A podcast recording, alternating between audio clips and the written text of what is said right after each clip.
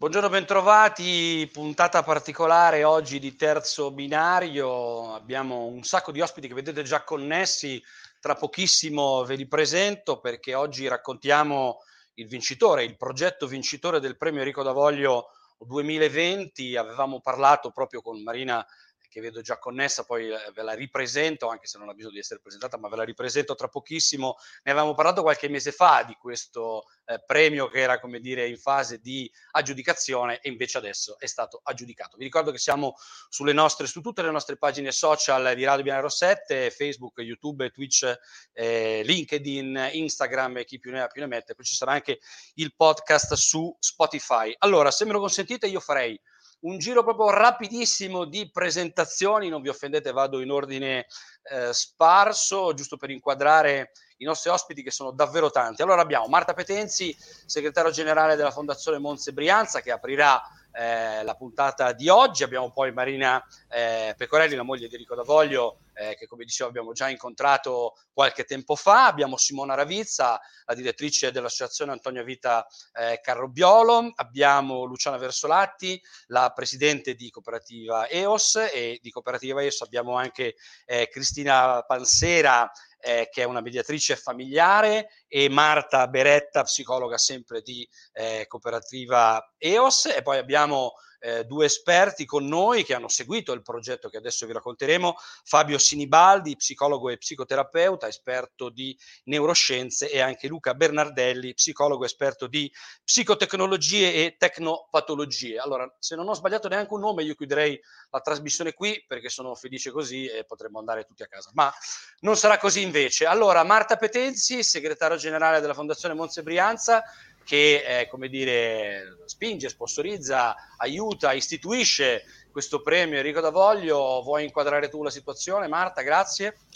Sì, grazie e eh, buon pomeriggio a tutti. Eh, mi fa piacere assolutamente essere mh, mm, qui in, questo, in questa occasione proprio perché anche raccontare eh, quella che è l'evoluzione delle, delle, progettualità anche per fondazione è sempre, è sempre molto interessante e importante e soprattutto raccontare quello che è un, un'esperienza eh, che la fondazione affianca da, da, qualche anno che è proprio il premio eh, Enrico Davoglio. E qui poi eh, lascio anche poi la parola a Marina che sicuramente integrerà eh, quello che è un po' il quadro complessivo del premio. Eh, ci fa piacere come fondazione perché è un po' un'ulteriore eh, modalità diciamo di, di intervento della fondazione nel territorio perché in realtà eh, attraverso il premio anche il premio eh, coinvoglia risorse di più soggetti del, del territorio, quindi eh, i consorzi che ne hanno dato vita, le cooperative sociali che erano legate appunto a Enrico, i familiari di Enrico. Quindi la fondazione qui si mette un po' anche a disposizione nel, eh, nel,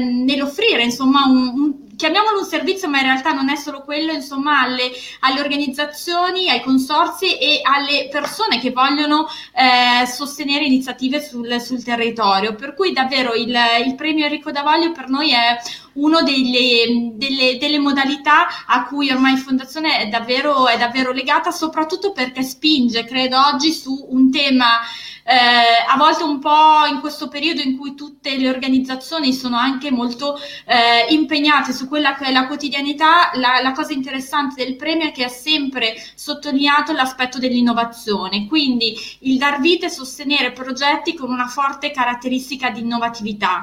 E poi ce lo racconteranno insomma anche eh, chi, chi, parlerà dopo, dopo, di me, io credo che tra l'altro l'edizione di, di quest'anno è andata anche ad intervenire in un ambito che oggi sappiamo come quello delle l'educazione è sicuramente uno dei, dei, temi più delicati e prioritari in questo momento. Per cui eh, davvero credo che due, questi due aspetti, insieme poi alla rete, che anche qui eh, eh, ne, ne, abbiamo un esempio poi successivamente, siano degli elementi che eh, sono importanti oggi, oggi lo saranno forse sempre, sempre di più. Per cui io grazie e ascolto davvero con piacere anche quella che è un po' l'aggiornamento e come si sta sviluppando il progetto e per cui davvero grazie.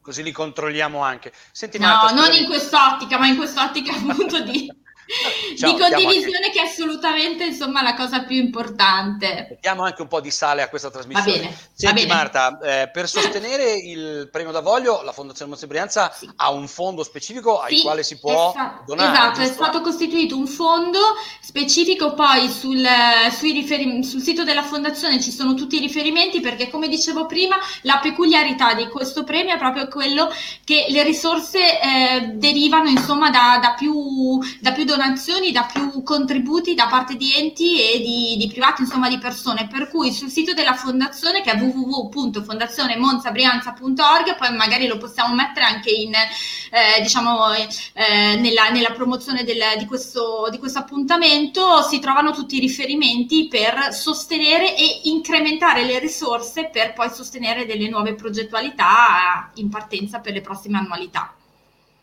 Perfetto, grazie Marta, grazie mille per eh, questo, questa apertura. Allora, Marina, Marina Pecorelli, la moglie di Enrico Davoglio, senti, iniziamo dicendo che eh, questo fondo che si alimenta nel tempo è in qualche modo veramente eh, un ricordo e un segno eh, degli insegnamenti in qualche modo di Enrico, eh, di questa eh, perpetuarsi de- dell'attività del terzo settore. Che dici? Allora, intanto buon pomeriggio a tutti e a tutte, ringrazio eh, sia Fondazione, come ho già avuto modo altre volte, ma anche eh, Binario 7 per, questa, per, questo ritrovarsi, perché appunto ci eravamo già visti, come hai detto tu Greg, a, a ottobre, a metà ottobre circa. E, ehm, sì, il premio ha proprio, ormai sono cinque anni, eh, ha un po' questa, questa caratteristica, no? è un premio veramente, ehm, più, più, che il ricordo, a me piace dire eh, pensa al futuro di Enrico, cioè ehm, noi diciamo sempre per continuare il lavoro di Enrico, quindi eh, Enrico l'abbiamo già detto in tanti modi, era un innovatore, una persona che sapeva cogliere i bisogni prima ancora che si manifestassero in maniera concreta e quindi a noi piace proprio eh, portare avanti questo suo pensiero ehm, e nel futuro, quindi perché nel ricordo rimaniamo fermi, no? invece la mente di Enrico era una mente sempre in movimento e a noi piace, piace questo, ecco il ricordo in questo senso, nel, nel movimento, nel futuro, nel accogliere il più possibile appunto gli aspetti di innovazione, come diceva anche, anche Marta, e mettere insieme per cui vari aspetti del terzo settore, per cui associazioni, cooperative, cioè veramente allargare la rete, fare in modo che si faccia davvero il più possibile comunità. Eh, e per noi questo è veramente un punto molto, molto importante.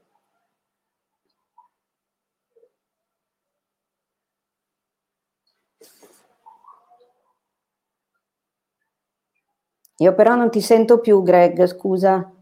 Vediamo, vediamo, mi senti ecco, ora? Sì, adesso okay. sì, sì, Dicevo una cosa che mi era piaciuta moltissimo del racconto che avevi fatto l'altra volta di Enrico e l'hai ribadito adesso, è questo fatto di manifestare i bisogni prima che questa cosa, prima mm. che accadano, no?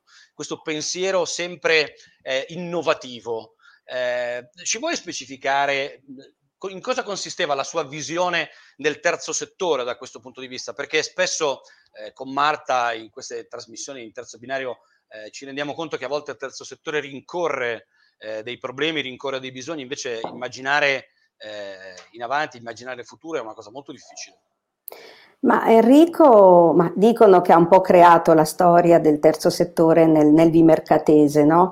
ehm, mettendo insieme profit, non profit, mettendo insieme eh, aspe- enti, quindi comuni, aspetti de- della, vari aspetti della società, del terzo, quindi non solo il terzo settore in sé, ma proprio allargando, perché il terzo settore, come tutti, vivono in una realtà che è complessa, che è composita, e quindi lui allargava veramente a 360 gradi e, e, questo penso che sia stato proprio il, il suo valore, no? il fatto di eh, poter ampliare al, al, massimo il suo sguardo gli permetteva proprio di mettere in contatto no? anche aspetti o, o, enti o entità, mi viene da dire, che magari lì per lì non dialogavano, no? e invece messi insieme si creava rete, si capiva che potevano esserci eh, modi di, di comunicare e di crescere, di fare delle cose diverse, nuove. Quindi questo secondo me era proprio l'aspetto importante. Perfetto. Allora, infatti, all'inter- scusa, all'interno del progetto, infatti, no, cioè, noi mettiamo oltre vabbè, t- tutte le cose che si mettono nei progetti un tweet no, che ci piace molto e dice perché il progetto sarebbe piaciuto a Enrico. Quindi usare poche parole, indipendentemente dal fatto che si sia conosciuto Enrico o meno, no? però siccome il progetto richiede appunto innovazione, richiede eh, possibilmente di mettersi in rete, no, senza possibilmente di mettersi in rete, eh, di interagire, no? profit, non profit, insomma, fare mh, il più possibile allora ehm, l'idea è proprio questa, no? pensiamo un tweet eh, perché eh, questo progetto sarebbe piaciuto a Enrico e a noi questa cosa eh, piace molto. Un'altra cosa importante del, del progetto è che ehm, a settembre, in genere è a settembre, noi facciamo un convegno, un, un ritrovo uh, dove viene in qualche modo uh, raccontato il progetto è un, un, incontro aperto a tutti eh, dove viene raccontato il progetto e dove si lancia eh, la nuova, il, nuovo pro, la, la, il bando per, per, il nuovo progetto, per la nuova annualità. E anche questo è importante perché è un momento di riflessione, quindi attraverso le parole, il racconto eh, dei vincitori dell'anno precedente eh, si hanno proprio stimoli, si approfondiscono argomenti e secondo noi è un momento anche questo importante di, di incontro ed è un modo ancora per mettere insieme, per guardare avanti. Perfetto, grazie mille Marina. Allora, Prego. direi se tu sei d'accordo entriamo nel vivo di questo appuntamento e raccontiamo insieme a Simona Ravizza, la direttrice eh, dell'associazione Antonio Vita Carlo Biolo, eh, il progetto dal virtuale al reale, perché non lo avevamo ancora detto, ci siamo tenuti il titolo, eh, realizzato dall'associazione Antonia Vita Carlo Biolo in collaborazione con la cooperativa sociale EOS. Simona, vuoi raccontarci tu il progetto, come nasce, da dove arriva e dove vuole andare?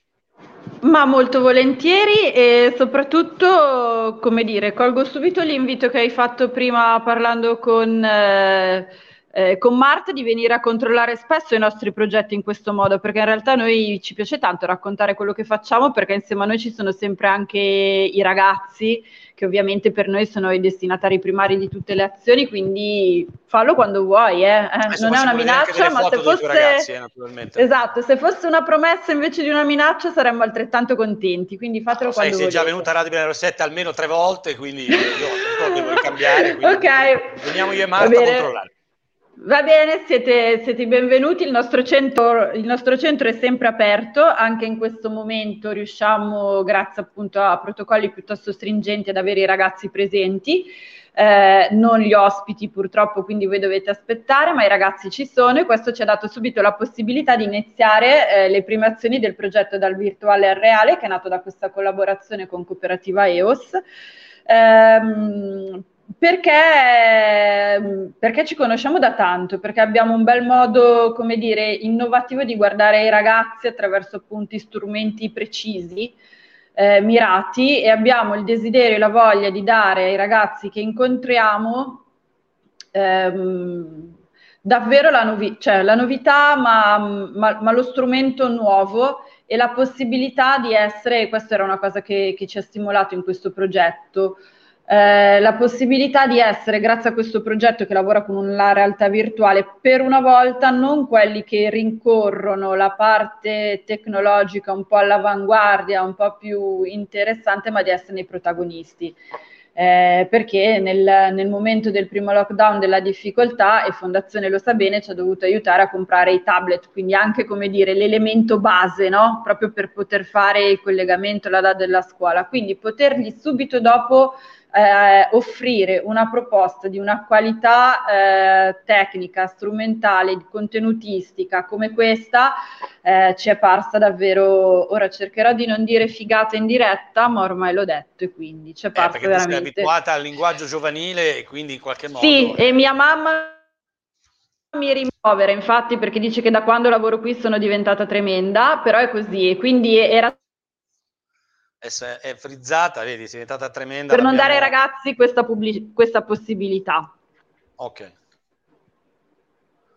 Ci senti, Simona? Ci sei? Vi sento, io vi sento molto bene, spero anche voi. Benissimo. Allora, io mentre mando alcune fotografie eh, del progetto, ce lo vuoi raccontare esattamente come si svolge? Allora, ehm, il progetto si, si, svolge sostanzialmente sono tre azioni principali, tutte svolte grazie al, eh, allo strumento della realtà virtuale e ovviamente c'è poi eh, tutto, ok, gli strumenti necessari per questo progetto sono stati grazie al finanziamento acquistati, quindi ovviamente dico da subito che noi con questo strumento della realtà virtuale continueremo a lavorare anche nei prossimi anni. La prima azione eh, che sta per partire, che è quella in collaborazione con EOS, che quindi lascio raccontare a loro nel dettaglio, eh, ci vede con i nostri ragazzi impegnati in un'azione di contrasto al cyberbullismo. Eh, e qui appunto la lascio spiegare ai, co- ai, colleghi di EOS e agli altri ospiti presenti che se ne sono occupati e che hanno già fatto la formazione con i nostri operatori. La seconda azione eh, è dedicata ai nostri ragazzi di scuola popolare o ai ragazzi del centro di aggregazione perché insieme ai visori abbiamo potuto acquistare eh, un, eh, si acquista praticamente un accesso illimitato a una piattaforma che fa delle robe pazzesche con cui si può fare appunto della eh, formazione didattica. E siccome noi abbiamo tra i nostri, tra i ragazzi che accogliamo diversi ragazzi che sono qui con noi a studiare, quindi in un'azione di contrasto alla dispersione scolastica che caratterizza un po' tutto il nostro operato, poter avere accesso eh, a strumenti di didattica, ma ancora non abbiamo approfondito, veramente ci sono mille cose da fare, noi le abbiamo ancora imparate tutte e le stiamo studiando. Eh, però Vuoi potranno... Dire il nome di questa piattaforma, Simona? Te la dico la prossima domanda perché io a memoria non me la ricordo, eh, non bene, essendo scusami. io la tecnica, ti prego, non sono io la tecnica, anzi lo vedete nel video, è il nostro tecnico. Ehm, e quindi attraverso questa piattaforma loro possono fare dalle cose più banali che è visitare un museo online a invece proprio modalità di apprendimento interattive su diverse materie e strumenti. E poi c'è la parte ludico-ricreativa con cui noi speriamo di poter coinvolgere anche i ragazzi dell'estate del centro estivo che speriamo potremo accogliere se le cose andranno un pochino meglio. Quindi da un intervento molto specifico, questo è uno strumento che si presta davvero tanto a essere d'utile, a farci lavorare con ragazzi di tutte le età, quindi dai piccolini al gioco, alla didattica, eh, a un intervento importante come quello sul cyberbullismo e rimarrà a disposizione dell'associazione per molto tempo, quindi anche questo è sicuramente un super più che questo progetto ci dà. Senti, poi farò alcune domande un po' più specifiche perché mi interessano molto ai due psicologi, i nostri due esperti che sono connessi con noi, ma non posso non chiedertelo. Eh, siccome tu hai citato la prima fase, per esempio durante il lockdown, in cui Fondazione Monza Brianza è intervenuta eh, con l'acquisto di tablet, come hanno preso i tuoi ragazzi questa modernizzazione forzata, come dire, questo fatto di dover essere all'improvviso eh, padroneggiare le tecnologie? Allora, non benissimo, non benissimo perché, perché non avevano in perché la verità, cioè quello che sentite è che loro non avevano l'accesso eh, come hanno avuto tutti, quindi non solo non avevano gli strumenti, ma non avevano le connessioni e molto spesso non hanno nelle loro case la tranquillità, le, la soluzione necessaria per poter affrontare tutto questo con serenità. Eh, tant'è che dopo poco ci siamo riattrezzati e ora noi siamo aperti, quindi mantenendo le bolle, il distanziamento, fortunatamente il posto non ci manca. Tanti dei nostri ragazzi vengono qui la mattina a seguire con noi eh, le lezioni. Eh, per loro non è semplice, la DAD certamente non ha aiutato chi, chi era più fragile chi era più in difficoltà perché loro reagiscono comunque alla distanza, inter- cioè distanza dalla persona in modo negativo quindi questo non, non, ha aiutato gli apprendimenti. Contiamo, con la, cioè, contiamo appunto con la realtà virtuale e, e dai primi tentativi è già così, invece di mostrare loro anche la parte giocosa molto più interessante e abbiamo anche il desiderio che, che loro possano portare all'interno delle loro classi eh, un'esperienza, un'avventura anche digitale molto più avanti di quella dei loro compagni, che per loro sì, questo rappresenta davvero un importante passo avanti. Quindi parafrasandoti, possono poi andare a fare i fighi in classe, perché loro hanno utilizzato esatto. Esatto. Marta, scusami, ti riprendo soltanto un secondo, se riaccendi il microfono, ti chiedo eh, questa questione della discriminazione digitale in qualche modo. Fondazione Monza Brianza è intervenuta direi rapidissimamente in una prima fase di lockdown. Sì, in effetti come l'abbiamo già raccontato, appunto una delle prime azioni proprio ormai un anno fa è stato proprio quello di supportare gli enti nel nell'acquisizione di strumentazioni da destinare a, a magari eh, ragazzi o studenti con maggiore fragilità che quindi non, non erano in, in, possesso. In realtà quella è stata una prima fase perché un po' anche come diceva Simona, sicuramente oh, il, la strumentazione tecnologica non è sufficiente, è sicuramente utile, ma eh, oggi più che mai c'è poi bisogno anche di un accompagnamento educativo nell'utilizzo, quindi sicuramente questa eh, sarà, sarà quello forse il, anche una delle, delle azioni future, la, l'attenzione educativa, ma eh, su tutti gli accompagnamenti, insomma, rispetto a delle situazioni di maggiore eh, fragilità. Quindi è comunque una questione aperta che esiste sul piatto, insomma, sì. bisogna cercare in qualche modo di, eh, di lavorarci. Assolutamente. Allora, grazie Marta, grazie Simona, poi magari ti intercetto ancora. Allora, io direi di passare a questo punto alla cooperativa EOS che ha collaborato sia nella stesura, credo, poi ce lo raccontate bene adesso, eh, del progetto che nella realizzazione del progetto stesso. Luciana Versolati, la presidentessa della cooperativa. Ciao Luciana, buongiorno. Noi ci siamo già incontrati per altri motivi anche con te sì. in passato. Vuoi raccontarci questa avventura? Sì, io sarò molto breve perché poi lascio lo spazio alle persone che comunque hanno costruito di fatto il progetto. Con Cristina lo abbiamo ideato, oggi siamo in tre perché noi di EOS viaggiamo un po' come eh, i carabinieri, con tutto rispetto per l'arma, o siamo in due o siamo in tre perché comunque voglio dire siamo un po' complementari l'una all'altra. Io voglio ringraziare eh, innanzitutto eh, i due enti che ci hanno eh, riconosciuto per l'innovazione e che sono la fondazione, eh, quindi grazie Marta e ringrazio il consiglio di amministrazione e Marina Pecorelli alla quale chiedo di portare i nostri ringraziamenti al comitato. Um, noi abbiamo interloquito parecchio con l'associazione Antonia Vita, avevamo avuto già dei contatti e pensavamo che fosse eh, veramente un ente con il quale lavorare e confrontarci e quando è venuta questa occasione io ho subito interpellato Simona con la quale avevamo già parlato di realizzare altre cose, però questa è stata la buona occasione.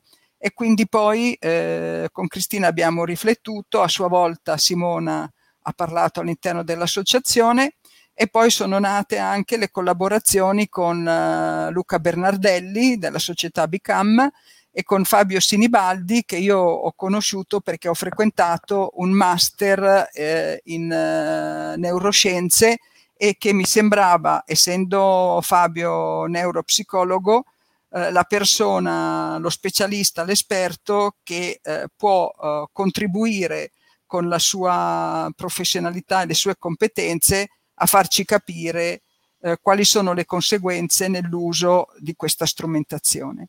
Io però farei parlare Cristina e Marta perché sono le due persone che stanno realizzando la parte che ci compete. Perfetto, grazie Luciana, grazie mille. Allora, Cristina Pansera, mediatrice familiare, responsabile del Centro per le Famiglie L'Elbo. L'Elliboro. Eh, scusate, questa l'ho sbagliata. Eh, questa è la nostra disgrazia che abbiamo scelto un fiore che sboccia nella neve, ma dal nome impronunciabile l'elleboro. E, beh, fosse un'altra trasmissione direi Estig, porca miseria, avete scelto proprio un eh, siamo, siamo complicati. Raccontaci l'evoluzione di questo progetto. Eh, guarda, l'innovazione, eh, dobbiamo dire, è sempre stata presente nelle nostre progettazioni, soprattutto perché lavoriamo molto con i ragazzi, con gli adolescenti, con i giovani e questi ricevono e comunicano attraverso linguaggi che sono veicolati da strumenti tecnologici che sono sempre mh, più raffinati, sempre interattivi. E quindi già dal 2018 i nostri operatori, sollecitati dalla curiosità di Marta Beretta, che dopo eh, ci illustrerà ancora a più approfonditamente questo lavoro, ci siamo formati nel Dipartimento Tecnologia e Nuove Comunicazioni dell'Università Cattolica. Con loro abbiamo realizzato il primo scenario virtuale fruibile dai ragazzi e sono nati i primi laboratori con la realtà virtuale che abbiamo finalizzato alla prevenzione del bullismo e del cyberbullismo e li abbiamo portati nei luoghi di aggregazione dei ragazzi e dei giovani, suscitando interesse e efficacia nel raggiungimento degli obiettivi di consapevolezza e di empatia che ci eravamo proposti. E eh, oggi, grazie all'incontro con eh, Bicam, con Luca Bernardelli, eh, questi strumenti si sono sicuramente aggiornati sono scenari sempre più avvincenti che coinvolgono sempre di più e questo permette una maggiore efficacia dell'intervento. Si tratta nostro, per quanto riguarda la nostra azione di laboratori, laboratori che facciamo con i ragazzi, quindi ci spiace che i nostri ospiti non possano entrare ma tutti i lunedì e i martedì saremo presenti al Carrobiolo presso l'Associazione Antonia Vita proprio per realizzarli.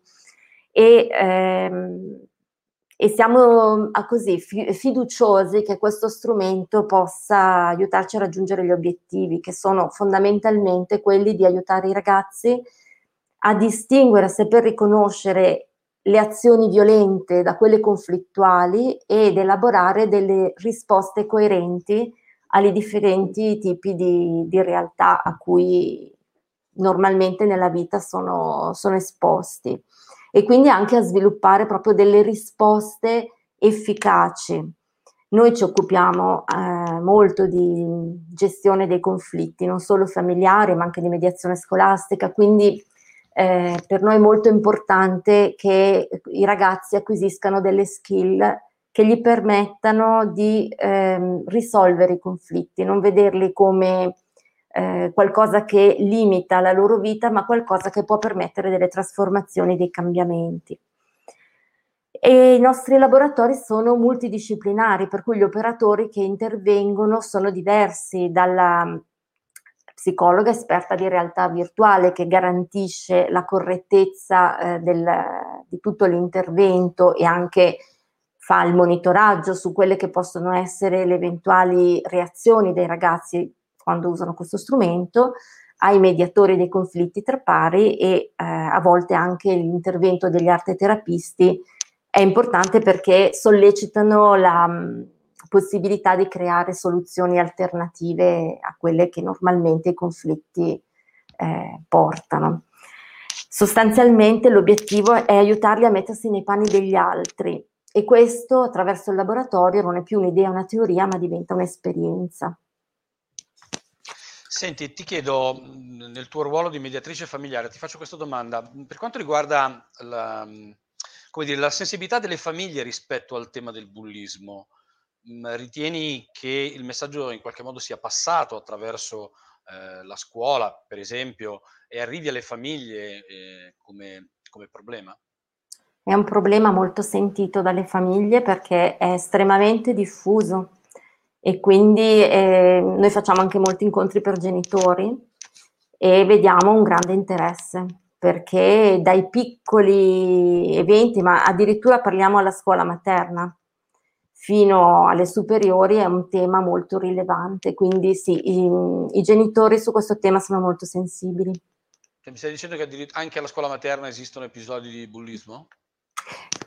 Poi possiamo chiamarli Relativo, naturalmente, certo. re, relativamente all'età, però ci sono sicuramente delle situazioni che se prese precocemente possono anche diventare stimolo no? per, eh, per, crescere e se invece vengono trascurate o minimizzate possono poi mh, creare dei danni nei bambini che se non vengono raccolti dagli adulti e dagli esperti creano poi delle grandi difficoltà, soprattutto nell'età della preadolescenza.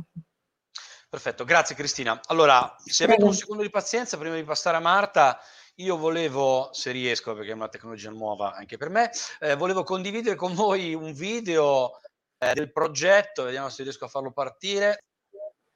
Ciao, mi chiamo Nel, sono volontario dell'Associazione Antonia Vita, ero un ex utente. Uh, allora, io sarò il tecnico del, dei visori. Allora qua abbiamo i visori. Allora, se riesco ad i visori sono questi che abbiamo avuti. E, e niente, useremo questi visori qua perché ci eh, servono, perché questo posto eh, diciamo che abbiamo dei ragazzi con varie difficoltà, quindi avere questi visori è un aiuto in più perché possiamo eh, intrattenerli, nel senso possiamo fare delle lezioni diverse dal solito. Eh, per esempio qua questi visori noi li useremo per fare dei giochi, per fare lezioni, per esempio una lezione, può essere una lezione di geografia, magari eh, invece di guardare dal libro eh, la Sud America possiamo guardare, possiamo guardare dai visori e comunque è una cosa in più perché ti sembra di essere lì in quel paese. Uh, e poi possiamo fare tanti altri giochi. E... Allora, Simona, scusami, eh, siccome ho già visto questo video naturalmente per prepararlo, eh, con che fierezza ha detto io sono un ex utente? Eh sì, eh, è, queste sono le piccole, le piccole, magie del nostro quotidiano che, che sono quelle che ti fanno proprio felice e contenta di venire a lavorare la mattina. È inutile girarci intorno, ne siamo, siamo contenti. Lui è un ragazzo che è stato con noi tantissimi anni, sta ancora studiando, ha fatto il volontario e aggiungo, perché ormai è ufficiale, che ha passato la selezione per il servizio civile, quindi eh, sarà con noi dal, dal, prossimo maggio per un anno di servizio civile. Ecco perché nel suo nuovo ruolo, quindi di non più volontario ma di eh, diciamo lavoratore anche se in forma di servizio civile, gli è stato conferito questo incarico di essere titolare, quindi è lui quello che deve studiare, ovviamente con l'aiuto dei colleghi di Mirko, insomma, che le colleghe di OS conoscono bene, ha l'incarico di studiare eh, i visori e di insegnarlo a sua volta un po' ai ragazzi e un po' anche ai, ai colleghi degli altri servizi. E, e, sì, quindi, come dire, devo dire che l'orgoglio in questo momento è, è reciproco. Al massimo. Allora ti faccio vedere anche la seconda parte del video che dura pochissimo, ma ve lo faccio vedere giusto perché così Ecco qua. E sono molto felice perché con questi possiamo fare un lavoro fatto bene e possiamo aiutare i nostri ragazzi al meglio. Era fierissimo, possiamo fare un lavoro fatto bene, cazzo, e lo, e lo dobbiamo fare. E lo faremo. E lo faremo.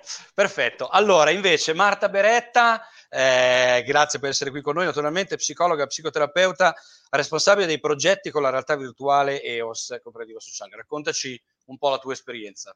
Sì, buongiorno a tutti. Intanto eh, volevo aggiungere un pezzettino rispetto a quello che si diceva prima sul eh, bullismo in età prescolare nel senso che ehm, ci sono dei progetti davvero molto interessanti sulla percezione del proprio corpo, quindi ad esempio mh, dei progetti legati al massaggio con i bambini eh, che permettono ai bambini di percepire come il corpo ad esempio è loro, no? E quindi ehm, gestire anche il rapporto con l'altro in funzione di quello che io sento in prima persona su di me, quello che capisco che mi dà fastidio oppure che, che posso condividere con gli altri. Invece, tornando a noi e al nostro bellissimo progetto, abbiamo pensato appunto di ehm, utilizzare la realtà virtuale all'interno di questo progetto perché mh, penso che sia un ottimo modo, pensiamo che sia un ottimo modo per coinvolgere e per ingaggiare i ragazzi che ehm, a volte fanno fatica a eh, mettersi in gioco in prima persona, soprattutto quando si tratta di lavorare su un piano più emotivo, quindi di tirare fuori le proprie emozioni. E eh, attraverso invece l'utilizzo dei visori di realtà virtuale i ragazzi si, sen- si sentono da subito coinvolti in prima persona, vengono messi da subito al centro della scena e eh, in particolare ehm, hanno la possibilità di medesimarsi più facilmente nei vari ruoli, come ad esempio il ruolo di vittima, il ruolo di bullo, il ruolo di, anche di astante. E, ehm, le scene eh, sono di diverso tipo, come mh, mm, diceva Cristina, eh, ci sono degli scenari immersivi elaborati dall'Università Cattolica che hanno un po' come mh, mm, protagoniste, protagonisti eh, degli scenari di bullismo sia in forma diretta che in forma diretta, eh, sia in forma diretta, quindi ad esempio attraverso aggressioni fisiche, che in forma indiretta attraverso aggressioni e vessazioni verbali e eh, scene invece che riguardano più episodi di cyberbullismo. Eh, a, a, questi si è aggiunto, grazie all'intervento della startup Become, eh, un altro scenario bellissimo che si chiama L'eroe e il drago, di cui ci parlerà dopo Luca, che è uno scenario invece metaforico, quindi mh, il bullismo non è espresso in modo esplicito come negli altri scenari, ma è il ragazzo che attraverso una sorta di fiaba, eh, correggimi Luca se sbaglio naturalmente, però eh, si mh, ha la possibilità di esprimere e di eh, proiettare i propri vissuti all'interno della scena. E ehm, quindi eh, la, la, possibilità di immedesimarsi, la, la, diciamo il potere di questi visori è proprio quello di eh, aiutare i ragazzi al massimo ad immedesimarsi nell'altro, in questo caso ad esempio nella vittima, quindi a provare in particolare il senso di inadeguatezza, il senso di scarsa autoefficacia che la vittima prova a seguito delle continue vessazioni o prevaricazioni del bullo. E eh, l'obiettivo del progetto, il nostro obiettivo è proprio quello di far vivere ai ragazzi un'esperienza perché un po' come, mm, come, dice Albert Einstein, l'unica fonte di conoscenza è l'esperienza. Io credo fermamente in questa cosa, cioè penso che i ragazzi, ma anche gli adulti, cioè, possano un po' risignificare la propria realtà attraverso facendo delle esperienze ed è proprio attraverso l'esperienza che eh, vorremmo lavorare, vogliamo lavorare sui vissuti e sulle emozioni di questi ragazzi. Senti Marta, ti faccio questa domanda. In un periodo mh, di lockdown e quindi di, dire, di, disconnessione dalla scuola, usiamo questo paradosso, in cui è evidente mh, che probabilmente gli episodi di bullismo, eh, quello dire, fisico, eh, si, si, sono ridotti. A, avete la sensazione voi dal vostro osservatorio che invece gli episodi di cyberbullismo eh, online, sui social, eh, sia mh, aumentato, gli episodi siano aumentati? Eh, sì, assolutamente sì, perché ovviamente i ragazzi stanno molto più tempo attaccati al telefonino e quindi anche a tutti i vari social, TikTok, Instagram, Facebook eh, e quelli più nuovi non li conosco perché eh, bisogna aggiornarsi continuamente con i ragazzi, sono i ragazzi che ci insegnano da questo punto di vista.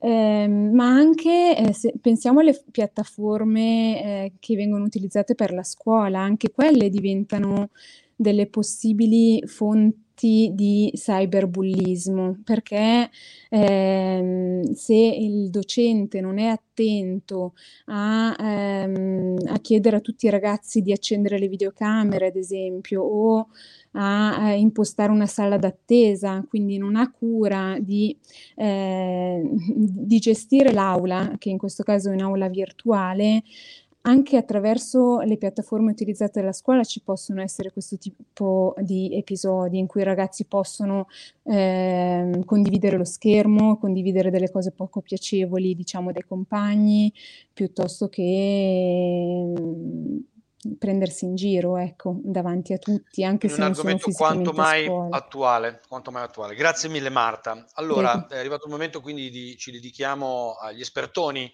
che abbiamo qui oggi e eh, direi di far cominciare Luca Bernardelli, psicologo esperto di psicotecnologie e di tecnopatologie e siccome è stata citata poco fa, sei fondatore e CEO di eh, Bicom.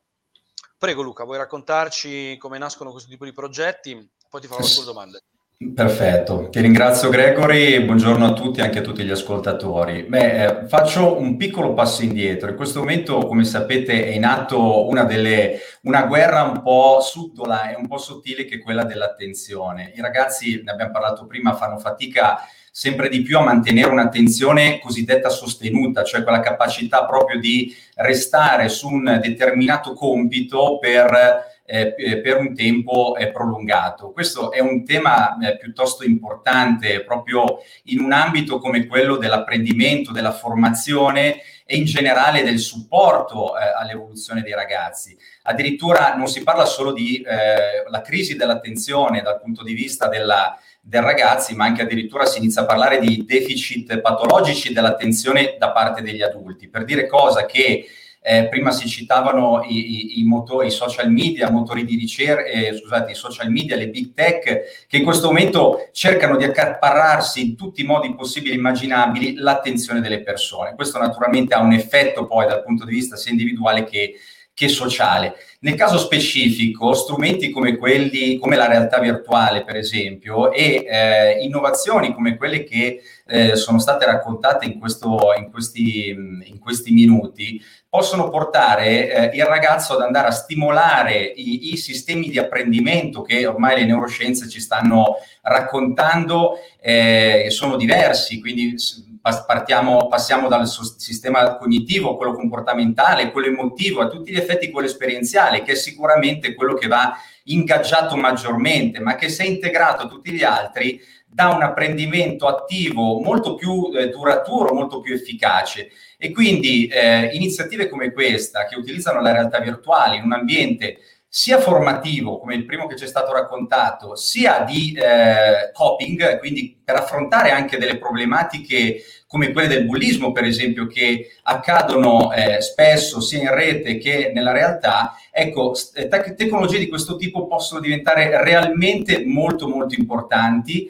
eh, naturalmente eh, se usate adeguatamente, perché è evidente che progetti come questo hanno il favore e la possibilità e la grande opportunità di mettere tanti ottimi professionisti attorno a, eh, ehm, a, questi ragazzi e attorno alle tecnologie, quindi la possibilità di accompagnare queste tecnologie in una modalità corretta. Il vero, eh, uno dei temi principali che stiamo affrontando anche noi psicologi in questo momento con, eh, all'interno di tante comunità e all'interno di tante, della società in generale è proprio quella del, eh, del fatto che molto spesso queste tecnologie eh, non siano fonte di benessere, di apprendimento, ma siano fonti invece di dipendenze, di nuove dipendenze, di nuovi disagi, di isolamento, eccetera, eccetera, eccetera. Quindi, Luca, posso farti, scusami, posso farti una domanda eh, lo dico sempre qui a Radio Milano 7, da, da, casalinga di Voghera. Io mentre certo, leggevo il progetto per fare la puntata eh, di oggi, io sono papà di una bambina che ha fatto la DAD fino all'altro ieri, ha ricominciato due giorni fa, è tornata a scuola due giorni fa. La prima cosa che mi viene in mente da papà è ancora digitale in qualche modo. Esatto, no? esatto. Il progetto esatto. ancora digitale. Esatto, esatto. Come me lo spieghi invece il fatto che questa cosa è importante? Beh, eh, questo sicuramente eh, non è il, il, periodo pandemico, diciamo che da una parte eh, ha, un po', diciamo, ha un po' sovraccaricato no? da, da, digitale le persone in generale, figli e genitori. Ti capisco, anch'io sono papà di una bambina, seppur non ancora in età DAD, ma, ma questo in effetti eh, hai perfettamente ragione. Ma d'altra parte, quando usciremo da questo periodo, eh, sicuramente avremo l'opportunità di eh, utilizzare le tecnologie in una modalità non di abuso come se ne sta facendo per forza di cose in questa fase, eh, ma di utilizzo eh, funzionale al benessere del ragazzo, al benessere della persona in generale. Ma ribadisco, occorre un accompagnamento. Nel caso specifico anche della pandemia, che stiamo tutti noi vivendo ormai da tempo, ecco, sappiamo bene quanto eh, potrebbe, può essere utile in questo momento avere degli strumenti come questi che anche seguite, seguendo le persone a distanza, i ragazzi a distanza, potrebbero dare in ogni caso una possibilità differente dallo stare, per esempio, come stiamo noi in questo momento, davanti a uno schermo e, e, quindi perdendoci molte possibilità. Tu immaginati, io mi immaginavo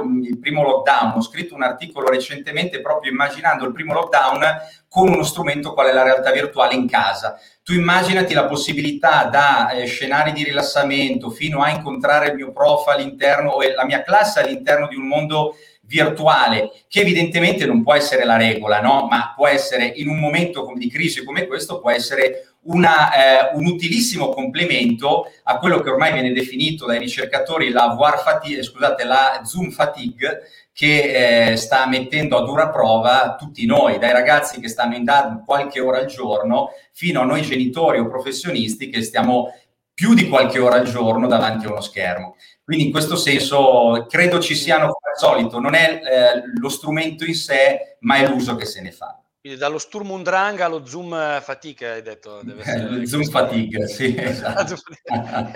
La fatica da utilizzo di, de, della videoconferenza. Senti, allora ti chiedo, eh, sempre per capire da casalinga di Voghera, quando la pandemia sarà terminata, speriamo prestissimo, eh, certo. siccome è evidente lo dico anche dal mio punto di vista, proprio perché sto usando uno strumento tecnologico che in qualche modo indietro non si tornerà. Esatto. Eh, quale sarà la mediazione fra la socialità, quella come dire, canonica, classica, e questi nuovi strumenti tecnologici? Ma allora, ehm, sicuramente la cosa che mi auguro in primis, è, ed è quella che io in, pers- in prima persona sto progettando, è, è, che usciti da questa pandemia naturalmente credo ci sarà un estremo bisogno di, di, realtà e di socialità. E quindi evidentemente faremo, qualcuno di noi farà, mi auguro anche da un certo punto di vista, eh, meno, meno, utilizzo di alcuni strumenti, perlomeno eh, in modalità stand alone, mentre invece questi strumenti possono diventare, ribadisco, soprattutto in progetti come questo, utilissimi perché eh, supervisionati da insegnanti, educatori, mediatori, psicologi, ovviamente dip- dipendendo da qual è il caso d'uso, no? quindi nel caso magari del bullismo, cyberbullismo, può essere lo psicologo, in altri casi più legati, più formativi, può essere l'educatore o l'insegnante, in altri casi più legati ad, ad alcune tipologie di conflitto può essere il mediatore. Ecco, ci sono eh, in questo momento delle tecnologie altamente interessanti che possono andare in mille direzioni, eh, ma che vengono non a caso definite tecnologie positive, psicotecnologie se volete in alcuni casi, eh, che possono aumentare il benessere e favorire il cambiamento positivo delle persone. L'importante è che queste tecnologie non vengano, vengano conosciute molto bene, perché il problema è che troppo spesso i ragazzi, ma anche gli adulti, non le conoscono ne abusano, le utilizzano molto male, ne sono vittime e tutti noi lo sappiamo anche dai, dai, più recenti eventi di cronaca, dalle online challenge fino a tante altre cose, e le usano poco per, eh, per il proprio benessere. Mentre invece c'è una pletora, un'enorme possibilità che queste tecnologie, dagli smartphone alla realtà virtuale, possano a tutti gli effetti dare un grandissimo boost al benessere eh, psicologico e mentale delle persone e Dio sa solo quanto ne abbiamo bisogno in questa fase. Senti Luca, un'ultima cosa prima di passare a Fabio, se riesci a essere veloce, sì. eh, non si rischia con queste eh, dire, ipertecnologie di acuire la distanza fra chi eh, può accedervi e chi no? Eh, sì, questo è sicuramente vero, eh, però sappiamo anche molto bene che la tecnologia ci ha abituato nel corso di questi anni a delle grandi rivoluzioni proprio in termini di adozione. Lo smartphone negli anni 90 non si chiamava smartphone, erano delle cabine telefoniche portatili, Oggi ovviamente tutti noi abbiamo possibilità di comprare quello più accessibile e quello magari eh, in alcuni altri casi più costoso. Le, la stessa realtà virtuale, eh, 15 anni fa, uno strumento eh, per, per fruire della realtà virtuale costava più di 100.000 euro. Oggi il visore di bassissimo livello può costare, quindi di cartone, ci sono addirittura visori di cartone, visori di plastica.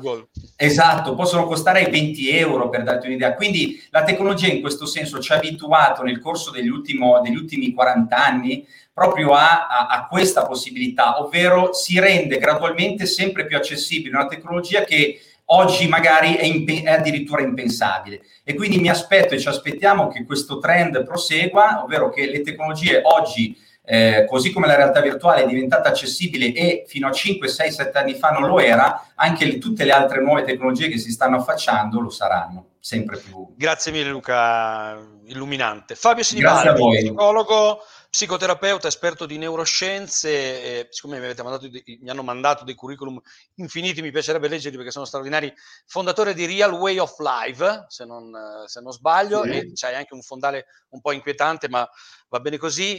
Raccontaci la tua opinione sul progetto.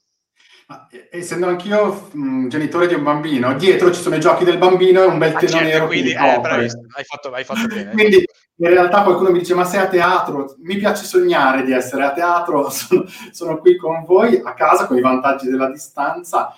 Diciamo che il mio contributo a questo progetto è, è quello che faccio un po' tutti i giorni. Io mi occupo di integrare, di trovare il valore aggiunto del mettere insieme discipline diverse nel caso specifico uso molto le neuroscienze a favore della psicologia, ma in realtà anche la biomeccanica del corpo, perché anche quella influisce tantissimo sul senso di sicurezza, sulle relazioni interpersonali.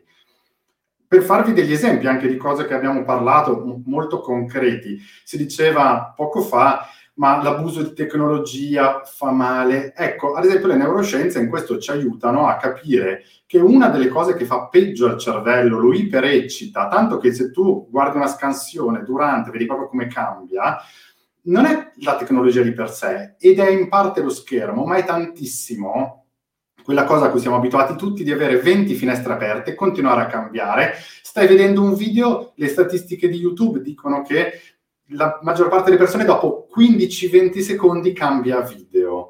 Ma tu in 15-20 secondi non hai capito niente. Ma mi sembra allora, tanto questo... 15-20 secondi per i dati che già tanto, no? Allora, questo overload, questo sovraccarico è questo che fa male. La realtà virtuale, per fare l'esempio di cui stiamo parlando, ti immerge lì, non hai via di fuga, stai nella situazione, allora questo pezzo è una tecnologia molto diversa dalla videolezione o altre un altro aspetto interessante, proprio per mettere insieme le cose, per quanto, come tanti hanno detto, vada guidato il processo, è che le neuroscienze interpersonali e delle emozioni ci dicono che c'è una parte del nostro cervello, magari avete sentito nominare, ce n'è una che si chiama amigdala e un'altra che si chiama insula, che insieme decidono quanto noi siamo sicuri e valutano molto il corpo. Allora, un rischio, se non si è guidati della realtà virtuale, è avere un visore e bloccare il corpo. Magari ci si irrigidisce, si tendono le gambe. Questi dati vanno su al cervello e non permettono una piena integrazione dell'emozione vissuta. Basta due accorgimenti posturali che il sistema riprende l'informazione giusta e tutte le aree emotive elaborano, processano tutto diverso e si fa questa esperienza. Quindi è, è proprio curare questi dettagli fa una differenza pazzesca. Un altro esempio ancora, si parla di bullismo il cervello del bullo percepisce l'altro come un non conspecifico e l'aggressività tra non conspecifici, pensiamo anche tra animali, no? Il cane e il gatto. Il gatto, se vede un cane, dice non è la mia specie, può farmi male. Tra gatti invece con specifici fanno la lotta, è un'aggressività costruttiva, i ruoli, quanto sono forte, crescono, due gattini ci fanno quasi tenerezza mentre litigano e nessuno si spaventa due bambini dovrebbe essere uguale. Allora queste informazioni, proprio che vengono dalle neuroscienze, ci dicono attenzione che allora io devo lavorare anche su come sta percependo l'altro, quali indizi coglie, come lo categorizza, così rielaboro tutta l'esperienza e porto a casa un risultato molto molto consistente in brevi tempi. Senti, secondo te esistono dei limiti, come dire, di argomenti che possono essere trattati eh, con il digitale? Quindi non in maniera tradizionale, come dire. Ma eh, in, in, qualche misura un po' tutti, perché uno si dice che è vero appunto che noi abbiamo bisogno di esperienza, l'esperienza vera ha delle caratteristiche forti, per cui io la, l'aspetto tattile, gli odori con un visore non ce li ho. Poi ci sono livelli ulteriori in cui posso averli, ma manca sempre un pezzo. Però è anche vero che il nostro cervello ha la capacità di generalizzare, è molto plastico, quindi se fa bene un pezzo riesce a fare anche altro. Eh, per farvi un esempio, eh, i piloti che imparano a pilotare eh, gli aeroplani ovviamente devono avere dei simulatori abbastanza realistici si è visto che dopo i primi 200 metri di accelerazione simulata, quindi c'è questo seggiolino che va velocissimo per 200 metri, il cervello crede di andare veloce e anche se il seggiolino si ferma, la persona che percepisce sullo schermo l'aereo pensa di avere ancora questa sensazione di andare in avanti. È ovvio che poi il giorno in cui salirà sul velo aereo un pezzo diverso c'è, ma ha già fatto un pezzettone utilissimo, quindi il delta da fare lo, lo impara in fretta anche senza problemi. Quindi sì, c'è un po' di differenza, ma tanto tanto oscurando i dettagli si può fare. Chiedo anche a te, per quanto riguarda una, una specifica discriminazione, ehm, come possiamo diminuire la distanza tra genitori e figli rispetto alla conoscenza di eh, strumenti tecnologici, secondo te? E questo è, è, un bel tema, anche perché poi si, si, vede che quando noi eravamo i figli veloci, adesso i nostri figli sono più veloci di noi su certe cose e quello che si nota è che le nuove generazioni hanno tanta flessibilità, capiscono tante cose, ma ovviamente gli manca il background. Eh, si dice, no, quelli di oggi sono i nativi digitali, per loro è scontato che ci sia internet, per loro è scontato che si tocchi un monitor e qualcosa succede. Che ai bambini piccoli avrà visto mettere mon- le dita sul monitor, sul televisore e, e, e tremare di paura. Perché... Esatto. No? Ingrandire l'immagine la, il gioco interessante è trovare un dialogo su quello che sa uno e che sa l'altro, senza avere la pretesa di fare il genitore che ne sa di più, perché ormai non è più credibile. Sia i bambini piccoli sia gli adolescenti in altro modo sono stra-informati, stra-competenti. Però sotto sotto, magari per orgoglio non lo ammettono, hanno ben chiara la sensazione di non sapere tutto o che c'è un mondo dietro di complessità che gli sfugge.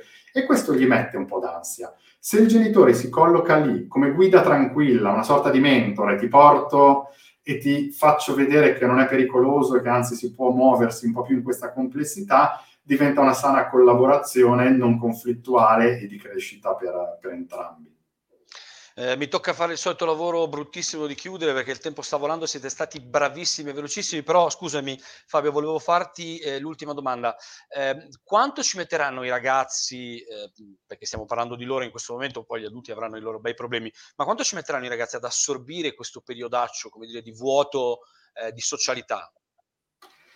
Dipende un po' dalla fascia, perché i piccoli soffrono della mancanza del gioco della socialità stretta, ma sono così plastici che recupereranno in fretta, in frettissima, ma intendo proprio due tre giorni, qualche settimana. Gli adolescenti, soprattutto quelli un po' più avanti, fanno un po' più fatica perché per loro la deprivazione sociale è un po' più forte ed è in un periodo in cui la stanno definendo.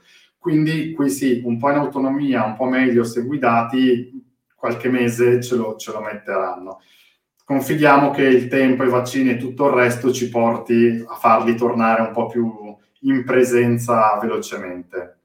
Grazie mille. Allora, devo chiudere perché dobbiamo andare velocissimi, è stata una puntata assolutamente interessante, ce ne vorrebbero altre tre.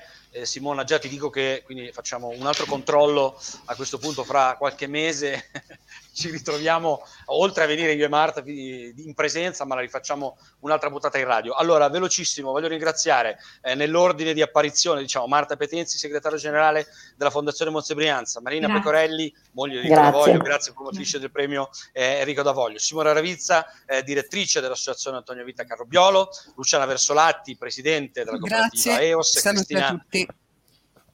Ciao, grazie. Eh, Cristina Pansera, eh, mediatrice familiare di Cooperativa EOS e Marta Beretta, ehm, psicologa di Cooperativa EOS e poi abbiamo sentito Luca Bernardelli, psicologo esperto di eh, psicotecnologie e Fabio Sinibaldi, psicologo e psicoterapeuta esperto di neuroscienza. Grazie a tutti, è stato davvero un piacere, mi dispiace dover chiudere velocemente, ma il tempo è tiranno e ci rivediamo sicuramente prossimamente perché l'argomento e il progetto, eh, lo ricordo vincitore del premio Enrico Davoglio, è assolutamente interessante e veramente bello da seguire. Grazie a tutti, è stato un piacere. Grazie. Arrivederci. Grazie. Alla prossima. Grazie, Grazie. Arrivederci.